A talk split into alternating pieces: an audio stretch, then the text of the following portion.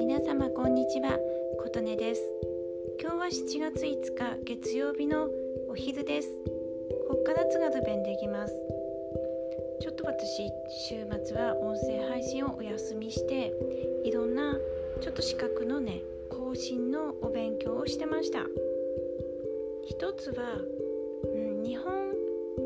小学生機構のジャストの奨学金についていろいろ学校を回って奨学金についてのご説明をさせていただくスカラシップアドバイザーという制度です。こちらの方は2年に一遍更新ということで更新の、えーと、学びをしてからテストを受けてっていうのをやっておりました。でこちらの方が4時間ぐらいで終わった後今度は大物ですね。私日本 FP 協会の CFP っていうファイナンシャルプランナーの資格を持ってます。こちらの方もあの2年で更新なんですよ。それでまあ秋に更新時期でしたのでそろそろ準備しなきゃいけない。準備って何かと言いますと CFP が2年に一度更新するためには一定の勉強を例えばねあの学びセミナーとか勉強会とか行くもしくは問題集の問題解いて送るとかいろいろあるんですけれども、まあ、講師をしたり執筆をしたりっていうのも単位に認めていただくことがあるんですけど私のような CFP は30単位。えーと、それではない AFP っていう方は15単位でいいんですけど私はとりあえず30単位取んなきゃいけないっていう状態でした。それで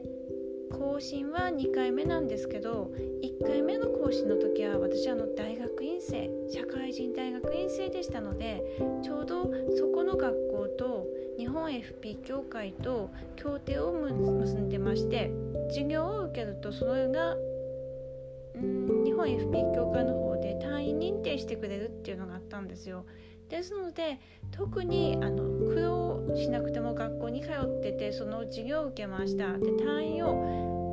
日本 FP 協会の方で更新についての単位として認定してくださいっていうことをお願いする形の書類を提出すれば全然苦労することなくたっぷりと単位あったもので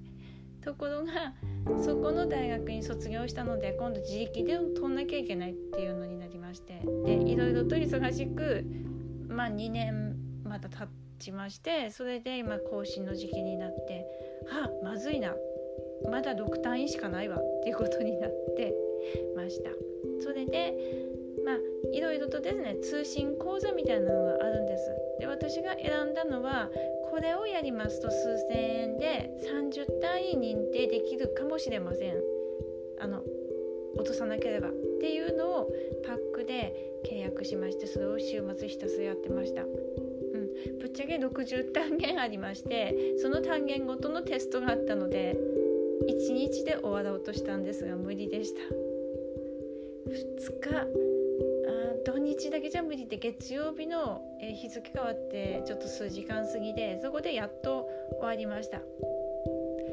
教訓コツコツと勉強しておこう。ということなんですけどもなんとかねあとはこの30単位をちゃんとやったので単位として認定してくださいという申請を終わってからすぐ日本 FP 協会の方に出してみました。あとは無事に承認していただけたらまたあの更新して2年有効になれるっていう形になります。いやあとね他にも終わるんだよね。私キャリアコンサルタントの資格も持ってるんですけどもその関係でやっぱりね単位をこれは5年に一遍の更新なんですけどもやっぱりそこそこお金かけて